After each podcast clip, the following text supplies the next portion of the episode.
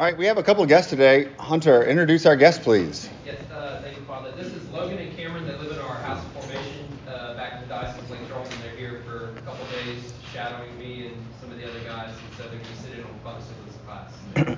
All right, fellas, I'm glad to have you. Hope you're edified today.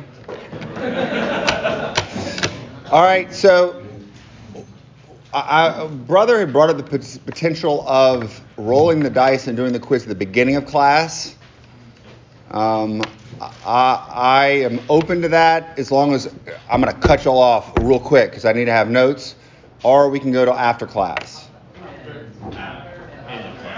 Who says before? Raise your hand. After. Sorry. I, did. I did um, grade your homilies, and the great news is I didn't get angry once. Not once. Uh, y'all speak much better than you do right. Uh, I will release them back. There were two of them, though, that were the best. One making a perfect grade, and the other making an almost perfect grade. So coming in, and, I, and I, they've given me permission to let y'all listen to them, so I'll upload them. Coming in in second place, Eric Baylot, right there even though his was the shortest, it was still great. And the best, uh, without a doubt, in my opinion, was Mr. Isaiah Minky right there. I'm going to adjust the, and I'll explain why I'm going to adjust the um, rubric a little bit.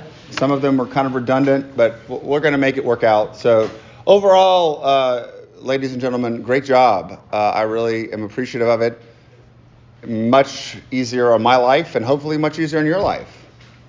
Hopefully.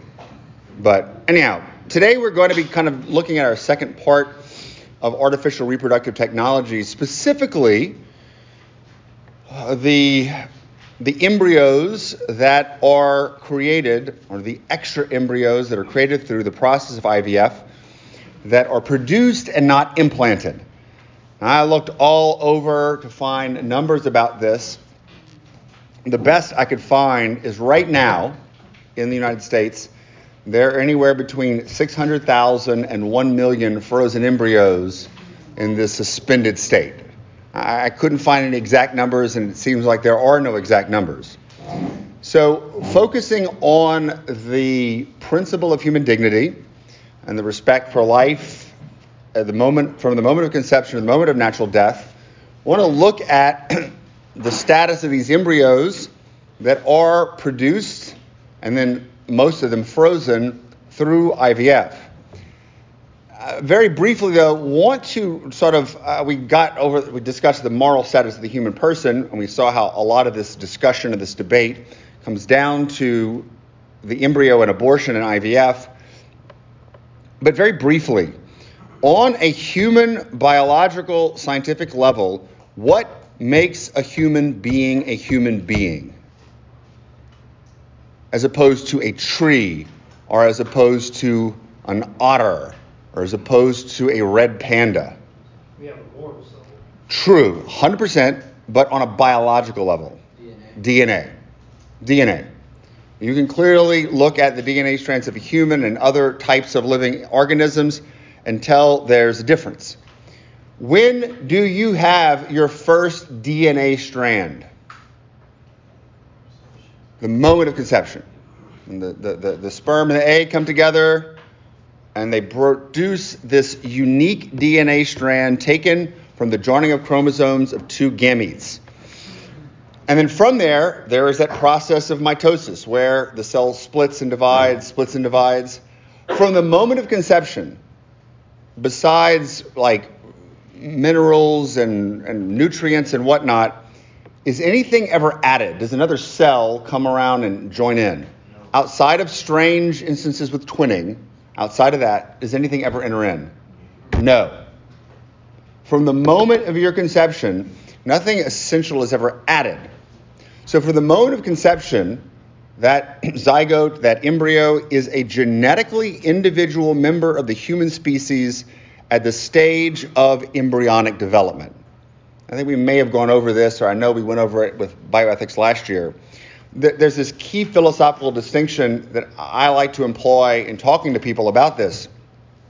That that difference between accidents and substance is that you have a, a human being there, and then as it continues to develop, it's not going to develop into something else. It's going to stay a human being. It is going to become a human being at an embryonic stage of development, a human being at a infant stage of development. You, most of us here, are human beings at this adult stage of development. Josh Zeldin is feeling today like a human being at the geriatric stage of development. so, but but um, but this is the distinction. It's not like a, an embryo becomes a, a zygote becomes an embryo it becomes a different thing substantially. No, it's all the same thing. Granted, is it cute and fuzzy? Does it have Kindchenschema like a baby? No, it doesn't.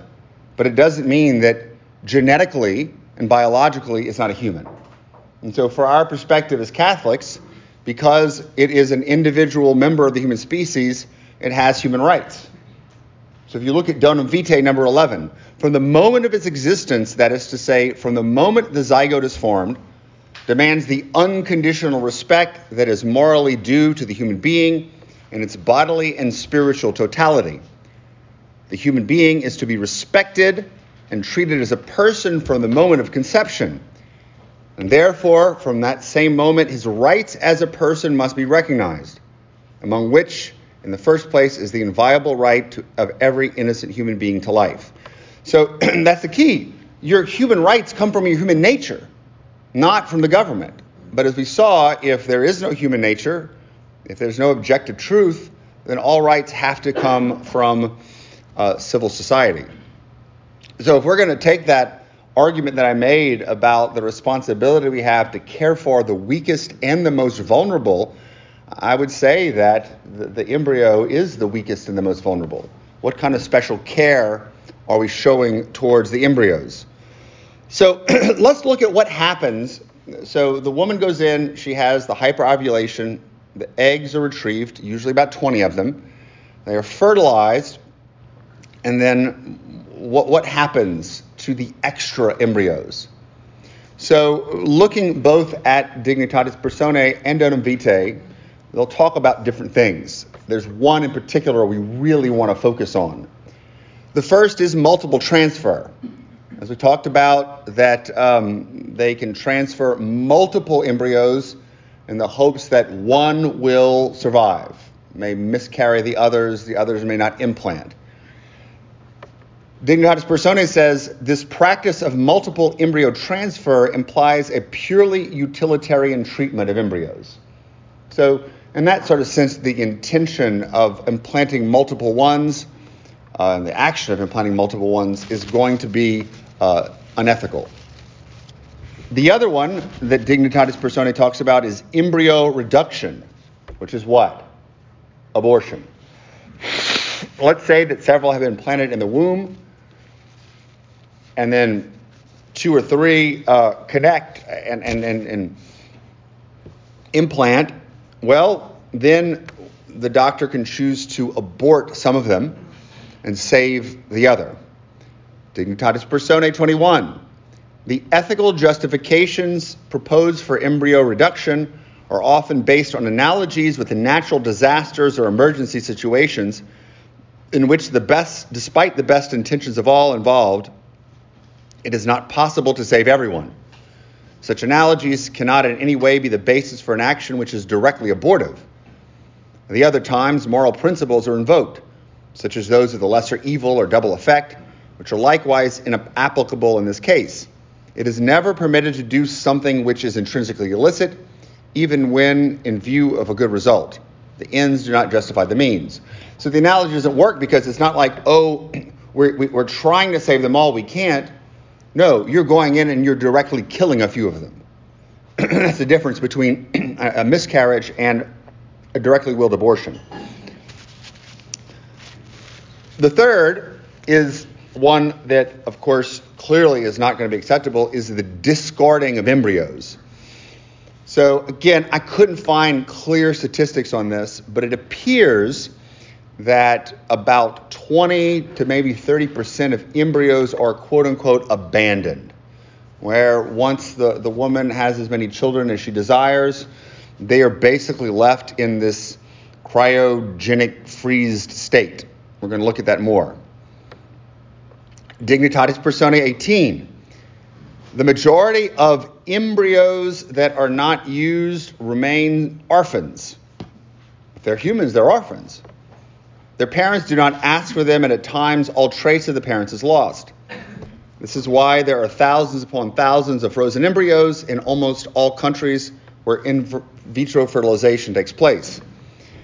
I found that a 2012 report that said in the UK 1.7 million had been discarded.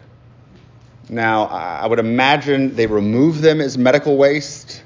I hope they're not just dumping them in the trash can. I hope they're not doing this at all. But I'm imagining they're, they're, they're doing it as medical waste. Dignitatis Personae 14. These losses are accepted by the practitioners of in vitro fertilization as the price to be paid for positive results. In reality, is deeply disturbing. Uh, research in this area aims principally at obtaining better results in terms of the percentage of babies born to women who begin the process. Does not manifest a concrete interest in the right to life of each individual embryo. Particularly, it seems the ones that are defected or discarded. Uh, however, they tend to judge those are um, the ones that do not have a high embryo quality. But most of them are cryopreserved in some type of like cryogenic little container. They're preserved until the parents come back and want to potentially have them implanted. The key section for this is Dignitatis Personae 18 and 19. We're going to really kind of, I don't want to say make a deep dive into 19, but we're going to really try to look at it as much as we can. Dignitatis 18 just talks about the fact that you need, this is 18 at the beginning, you often need, for the chances for success, we've already seen how often IVF is not successful that you need to have several cycles. And so, in order to avoid removing more eggs from one's body, they freeze them and then try at a later date the transfer of the embryos. so, is it morally acceptable to freeze embryos? No. No. Not at all. Donum Vitae 6 the freezing of embryos, even when carried out in order to preserve the life of an embryo, constitutes an offense against the respect due to human beings by exposing them to grave risks of death or harm to their physical integrity, depriving them of maternal shelter and gestation, placing them at uh, in a situation in which further offenses and manipulation are possible.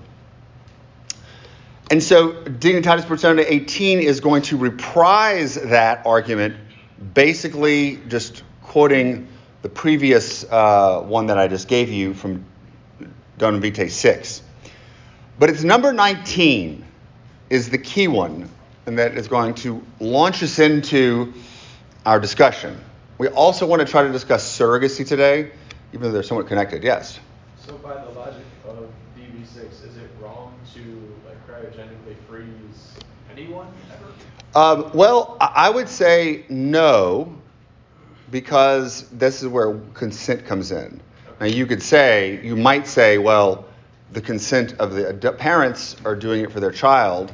One might make that argument, um, but that's a good question. We can maybe talk about it at the end of life. I would say uh, why would you want to? What what would be the purpose of the end? Could you for, temporarily cryogenically freeze someone? Maybe if it's going to be for health purpose. Well, that's what you're temporarily cryogenically freezing them now. Good question. We'll talk about it later. What to do with frozen embryos? What do we do with these? We have all these extra frozen embryos, millions of them, at least in the United States. So I want to go over it line by line or paragraph by paragraph if you do have Dignitatis Personae 19 out. I remember we used to back in the 2000s. This I this we're going to talk more about it on Monday. The whole thing about cloning and stem cell research and embryo therapeutic research and embryos was the big hot debate. Um, and the question of what to do with these frozen embryos would often come up. And we had our opinions, but then the Vatican put out this document, which, if you pay attention to the language, is very, very specific, and I'm sure is going to warrant a discussion. So let's go over it. With regard to the large number of frozen embryos already in existence, the question becomes what to do with them. We've already seen some of the things you should not do with them. Some of those who pose this question do not grasp its ethical nature, motivated as they are by laws in some countries that require cryopreservation centers to empty their storage tanks periodically. This is the discarding. For health measures, you got to discard them periodically. Others, however, are aware that a grave injustice has been perpetrated and wonder how best to respond to the duty of resolving it. So we have this unjust situation these little human beings cryogenically preserved. The first is research. Proposals to use these embryos for research or for the treatment of disease are obviously unacceptable because they treat the embryos as mere biological material and result in their destruction. So you're going to research an embryo, you're going to kill it. The proposal to thaw such embryos without reactivating them and use them for research as if they were normal cadavers is also unacceptable. So, like, unfreeze them, let them die naturally, then use them. Not acceptable. Not acceptable. We're going to look more at experimentation on embryos uh, next class. The adoption by infertile couples. Here's a couple who says, We're infertile. Let's adopt one of these embryos and have them implanted in the womb of the mother. The Vatican says the proposal that these embryos could be put at the disposal of infertile couples as a treatment for infertility is not ethically acceptable for the same reasons which make artificial heterologous procreation illicit, illicit as well as any form of surrogate motherhood, which we're going to try to see later today. This practice would also lead to problems of a medical, psychological, and legal nature. So basically, because heterologous um, procreation is not acceptable, you can't take the embryo, which is the genetic makeup of this, these two couples or these two people, and put it in the body of a third person. Vatican won't accept it. But here's the one that that is a little not as clear. What about prenatal adoption by well intentioned couples? Now, again, I don't know how they differentiate this between infertile couples and prenatal adoption. This, I guess, would seem to be a couple who is fertile but wants to adopt this child. It has been proposed solely in order to allow human beings to be born who are otherwise condemned to destruction they could form a sort that there could be a form of quote unquote prenatal adoption. This proposal, praiseworthy with regard to the intention of respecting and defending human life, presents, however, various problems not dissimilar to those mentioned above. So, what, what, what, what do y'all notice in the language here? What do y'all notice in the language, Ryan?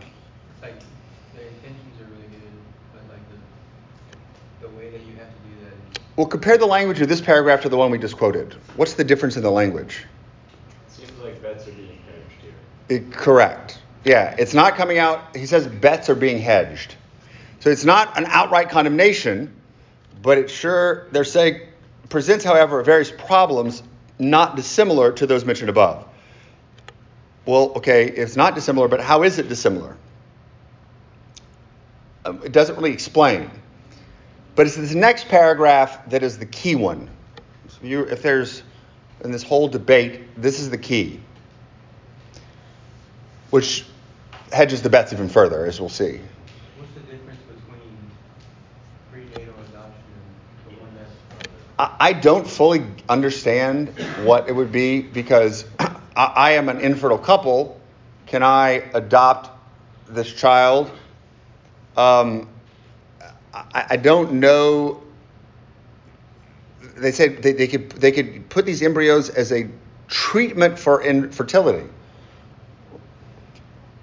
What's the difference between an infertile couple and a non-infertile infertile couple wanting to adopt? I don't see the di- distinction. I just don't.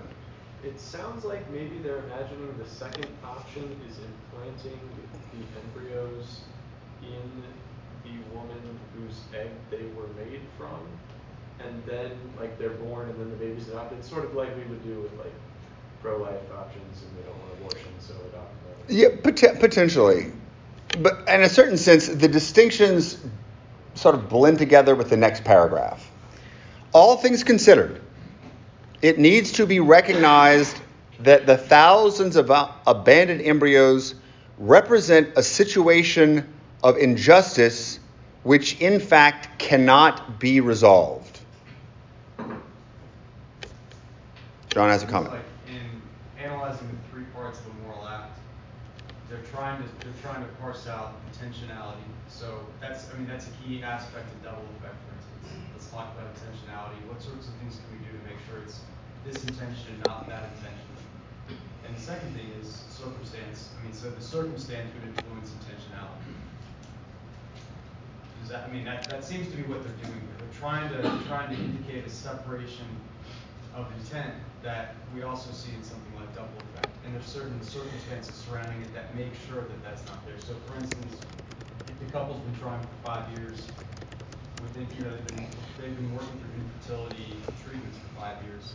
There's a good chance their intent with adoption is colored by something other than the pure intent to to adopt an abandoned child. So that's what I see. Do you think that's a fair assessment of a moral moral theology point of view, or? I, I think it is, but that's what. Let me finish this, and then I want to get to describing what the object is. What what exactly is happening here?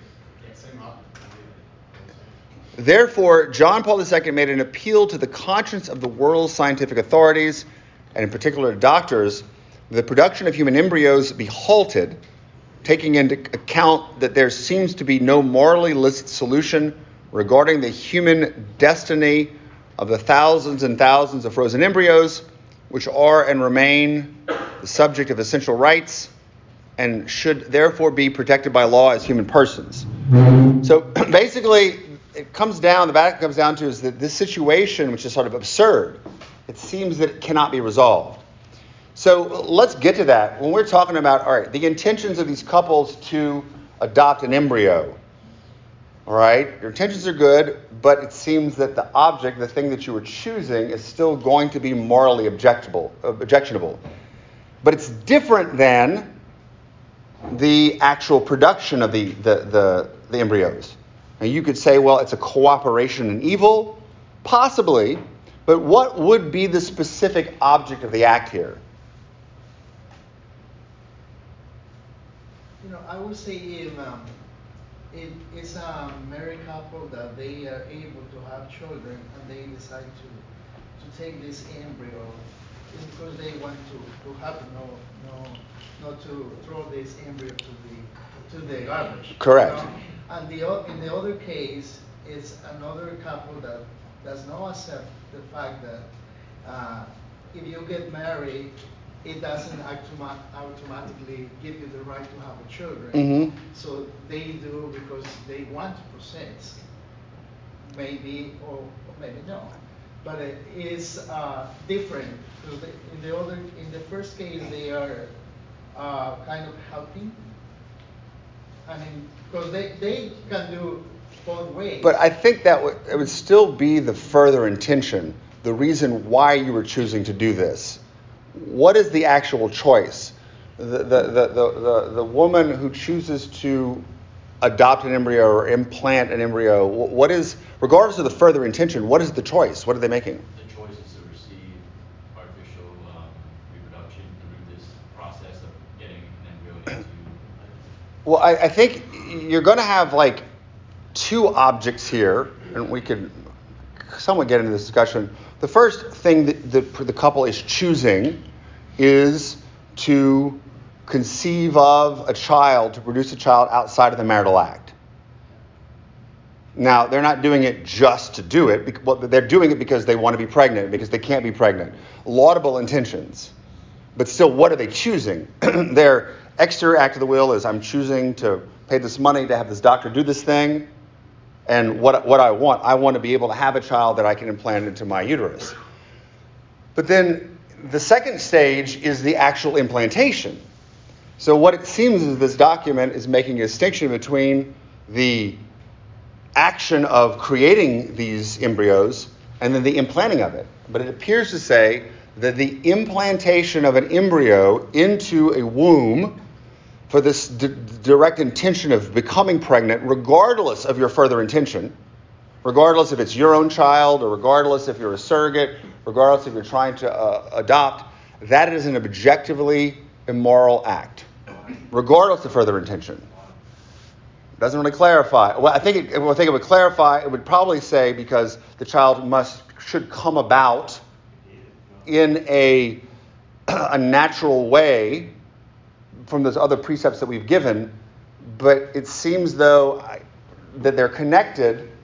In a normal natural act, the conception and the implantation are, are sort of all connected t- together, but we've separated not only the unitive and procreative meaning of the act, we've in a certain sense separated procreation, and, I mean, uh, conception and implantation.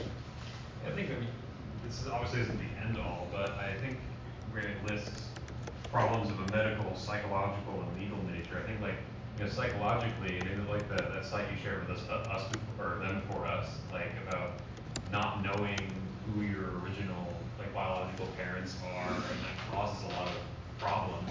And, like just socially in the family, there's there's moral yeah, there's there's moral quandaries to be had. So I think that's part of the equation. Absolutely. I have a real hard time with this. I, I don't. I have two things that seem to undercut the argument. One, adoption causes all those same um, social, psychological problems. Okay, well that's on one end. On the other end, imagine the scenario where you have a premature baby born three, four months uh, into pregnancy, and it's on that cusp of like they they might be able to save this child with massive up-to-date medical intervention and processes. Or you could just leave the child there and let the child die. Okay. What's the difference between that and saying, all right, I have this frozen embryo, it'll just die if it sits there, but I'm going to do something artificial and special to see if I can get that child. Okay. Okay. So let, let me jump ahead before we get to that because you're, you're I think I know what the difference is, and if that article from the Catholic Healthcare Ethics sort of made that distinction, if I remember correctly. What is there an ethical solution? So let me let me throw a few things out, then we're going to get to the one that seems the craziest, but potentially is ethical. One of the big arguments is could we see this is sort of outside of this. Could it be seen that cryopreservation is extraordinary means of life support? And that to remove, to unplug the cryopreserver and to allow them to thaw and die a natural death, is that seen as removing extraordinary care? Tantamount to removing a ventilator that is keeping uh, beings alive. So that the, the letting them thaw would be giving removing life support. Of course, then giving a proper burial that's an argument that Father Tad Pacholczyk used to make. I don't know if he still makes that argument as a potential, where you're not going in and killing them or discarding them, you're just letting them pass away. That's a potential. What about, and again, I don't necessarily want to get into this one because I want to get into the next one, implanting the, the, the embryo in the womb of an animal to allow it to develop? There's a repugnance towards that. Also psychological issues. Oh, yeah, oh, yeah. However, the thing that I think the article talked about, or the, the, the chapter, is ectogenesis, artificial wombs. Now, as as our friend Trey Fontenot said, they grow sheep in bags. We've grown a sheep in a bag. Does it look like potentially within the next I don't know, 20, 30, 40 years, we would have these artificial wombs where potentially children could be developed. Now, granted, there may be some psychological damage and whatnot. We could talk about that. The church would not allow this necessarily for full term. I don't think we could see that to just like take the baby and put it in the mom to say, I don't want to have a baby, so I, I don't want it to make my body all distended, so I'm going to put it in the in the the, the ectogenesis chamber. But what about frozen embryos to save them? And the argument comes down to what about a premature baby? Let's say that there's a woman who's pregnant and she's going to give the birth to the premature child. This kind of is connected to what you were saying there, Josh. And the baby's going to die, but could we put that in an artificial womb to allow the child to continue to live? Seeing it almost as an incubator. It's the type of an incubator. We, we know we put kids in incubators all the time in NICUs. What about if it was to save the life of the mother? This is, again, I think in that article. The mother has preeclampsia or something, and she's going to die if she gives mm-hmm. birth. Could you, could you, could you remove the embryo before it's viable and put it in one of these artificial wombs? And then what about the impact on abortion? A woman doesn't want a baby, and instead of killing it, could you take it and put it and develop it in the artificial womb to save its life? Because you're not putting it, and this is the issue, you're not putting it in the body of another woman. It appears that the, the, the church's position is you can't put it in a human body. You potentially could put it in a, a bag or a, a artificial womb. That's what it, it, seems to be, but we don't, don't, There's not any clear teaching on this, John. It seems like there's also a mixture of the so the integrity of marriage is sacrosanct. It's, you know, it's sacrament, so you have to respect the integrity of marriage. But in canon law, impediments to marriage involve the inability to consummate, or one of them is you know the inability in is it invirility, but mm-hmm. not infertility. Not infertility, correct. So this is interesting because it seems to be shifting. If you're coming from an integrity of marriage point of view, I understand why the marital act can't be tampered with because that's that's essential to it. But there hasn't been even in canon law, there's not this idea that the, the status of fertility or infertility of the woman in the marriage doesn't affect the integrity of the marriage at all. So it seems like an extension of the integrity of the marital act into the integrity of the gestation. And that is something that's never been done before, and it's even in canon law with what's an impediment and what's not. So infertility is not an impediment, but in impotence is. So I just want to know what yeah, I think it, it seems like that's coming into play because these other risks of psychological and legal nature are mm. all seem they seem to be accidental to the integrity of the life that's involved.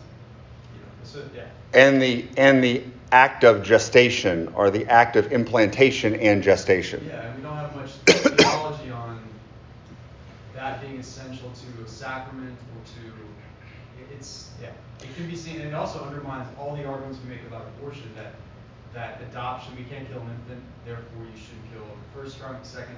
So there's we have to almost find a new way of grounding all those arguments if we don't. Yeah, I, I, I, I don't have an answer to this. This is sort of like, what do y'all think? I know this is going to be a much longer discussion. I want to hit surrogacy. We have a lot of opinions. Daniel. So um, I see that one of the, the reasons the, the, the problem is that we don't have a destiny for these kids, uh, these embryos. And from, from the look of things, for me, I see that uh, uh, the solution should not be into uh, putting them into infertile couples. And then uh, from this one of prenatal adoption, I would think that would be an option because you are going to expose these embryos to natural uh, conditions instead of artificial wombs. Mm-hmm. So for me, I would think uh, a couple that is even fertile, they have kids, and they choose to give these embryos a destiny with natural circumstances would be something to, to look at instead of uh, artificial wombs. And then probably also uh, end up uh, regulating the, the, the, the amount of uh, embryos that, okay, the eggs that are being um, removed from a couple which is infertile or something of the sort. So that maybe they, they say instead of having multiple embryos uh, uh, frozen, then they have a limited number, maybe one, two, so that uh, the number is probably regulated as probably solution to that. Yeah, I, I think you that's another great distinction between natural and artificial. It appears here the church is saying the natural solution is not good, but the artificial is all right. We're not, in the church not saying that, but we're, we're saying potentially the artificial solution could be acceptable because it's not natural. Uh, there are a lot of distinctions here. I'd like to have a bigger discussion, but I really want to hit surrogacy. Maybe after the Super Bowl, we could continue this discussion, uh, since nobody cares about. Well, actually, some people care deeply, but they're just in third theology. well, let's look at surrogacy. What we know, very briefly, because I don't want to be able to, to roll the dice. Very briefly, surrogacy is basically when a woman carries an embryo implanted in her uterus, who is a genetic stranger to her. And there are all kinds of issues of where could it be eggs from another woman, sperm from another man, all kinds of different uh, ways of doing it. The woman could have donated her own egg and then was allowed herself to be fertilized and then giving it's going to give the baby up to someone else there is a legal contract that is established for this. So we're not just talking about some random thing. We're talking about legal surrogacy. Each state has defined surrogacy laws, all defended under the umbrella of reproductive freedom. There are websites that give very concrete details about these contracts. Now, the church is going to be against this, no doubt.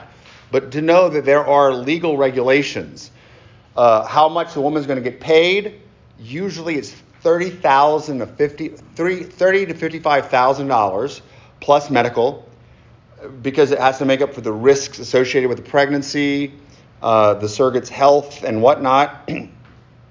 um, is it morally illicit? No, for the same reasons which lead one to reject heterologous artificial fertilization. For it is contrary to the unity of marriage and the dignity of the procreation of the human person. So here maybe we can see a little bit of a fleshing out of the argument. Surrogate motherhood represents an objective failure to meet the obligations of maternal love, of conjugal fidelity, and of responsible motherhood. It offends the dignity and the right of the child to be conceived, carried in the womb, and brought into the world and brought up by its own parents. The big issue, I would say, particularly here, not just in surrogacy, but in paying for surrogacy, is the commodification of the body. There, of course, are complex legal issues that will arise. What if the surrogate mother wants to keep the child?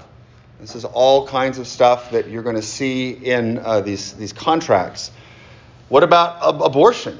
What if the, the, the parents or the, the, the one who pays for the surrogate mother wants to abort the child, but the woman doesn't want to? There is a surrogacy industry out there. How significant it is, I don't know. Uh, basically, commercial surrogacy, where you have, uh, particularly amongst the LGBT community, it seems, from what I've read, is, is, is a part of this.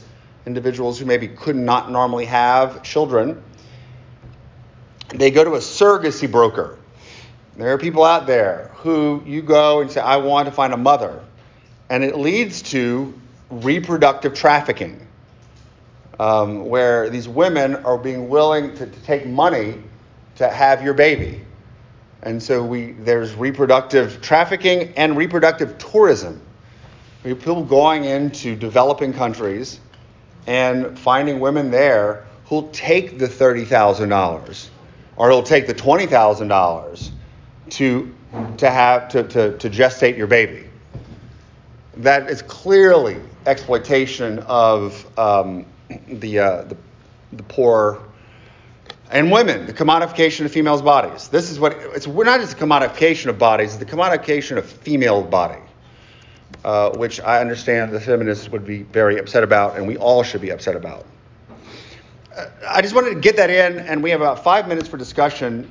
Uh, we can go back to the other, other thing. I just wonder, uh, and when we come to this pastoral question of trying to convince people that IVF is not the best thing how many couples who go in choosing IVF for the very good intention of wanting to have a child and struggling with infertility are notified about, realize, or understand this whole question of what happens to the extra embryos? I, I don't know. And how convincing of an argument or of a case could one make to say, I know that your intention is good, but what about these extra children of yours that are going to be frozen and kind of stuck?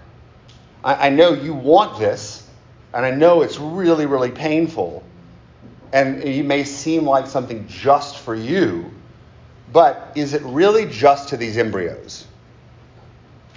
That is a question, and again, that's the question that I think could be posed beforehand and maybe afterhand too, but I cannot see that um,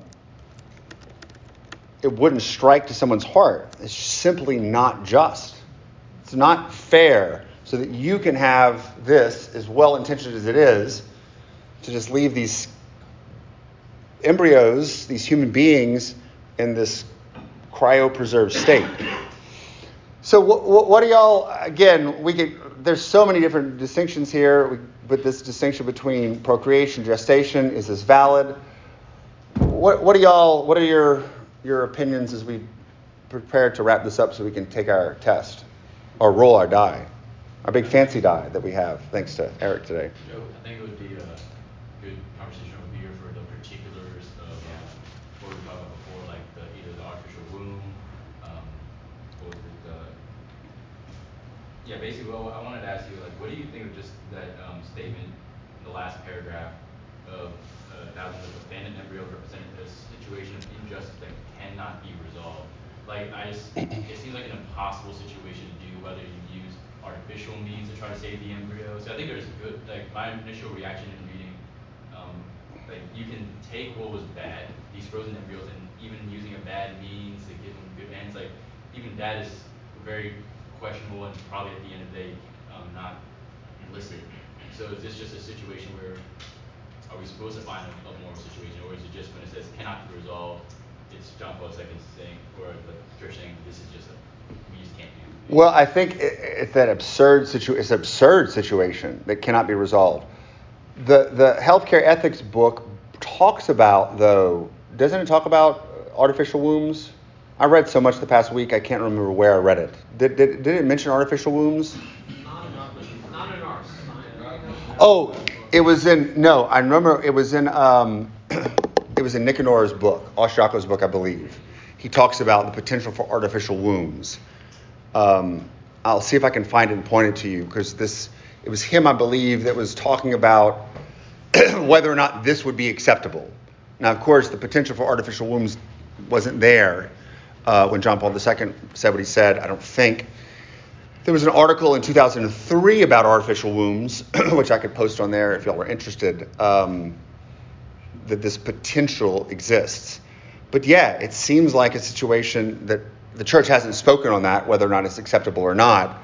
But it does seem that if, if it would be acceptable, it would be because you're not implanting it in a woman's body. I, I, I'm not saying it is. I'm just saying if it would be. It just seems the artificial womb thing of like, yes, we're preserving the life of the child, but aren't we going against the dignity of that child? This is this is quite possibly true. And what are going to be the after effects of it? Yes. I mean, this is pretty much exactly the plot of Attack of the Clones. That's always brings back to Star Wars. So basically, that that that Darth Sidious is making an army of clones. Yeah, like we're gonna like make a, an IVF army and invade Geonosis. Like this, this is a bad idea. Probably not as bad of an idea of actually making the prequels. That was a really bad idea. I mean, they've given us so much comic material. But but you also but what else is what else does this though sound like though? This is Brave New World, where wh- what if what if we get to a point in our culture where we don't need women? We talked about it from that Mylander article where we don't need sex, but what if we don't need women's wombs anymore? What if all babies at some point it's going to be that you can develop it in the uh, an artificial womb where it's controlled? The big question is when we're talking about fertility, what happens when insurance gets involved here and the government gets involved here and say, "Oh, you want to have a child that is that is not pre-implantation genetic diagnosed and discarded? We're not insuring your child." Or you know, could could but the thing is is could some of these things be used? That's the point. If an incubator is valid, could an artificial womb be seen as an incubator? Not necessarily, we're talking here, it's not specifically for the automatic implantation of the embryo. The question of whether or not that'd be acceptable is very specific, but what about once the child is developed in the mom's womb and removed? Could it then be put in an artificial womb? I don't know what that would be like. It's like the fucking Man of Steel like Superman's like the first actually natural created baby, and all the rest are just their tube things. Uh, that's how much I, I remember. That's the thing. I remember Attack of the Clones more than I remember. All right. Well, let's let's go ahead and roll and see if we have our test. We'll have a. I, I'm going to watch the Super Bowl. Uh, so if anybody afterwards wants to sit and discuss Attack of the Clones and stuff, who? Uh, n- uh, Eric, bring your big nerd guy. Oh. All right. No, I'm not rolling it. I brought it. I'm not rolling All right. Who wants to roll? it. I washed my hands. Oh, Ryan's rolling. Come on.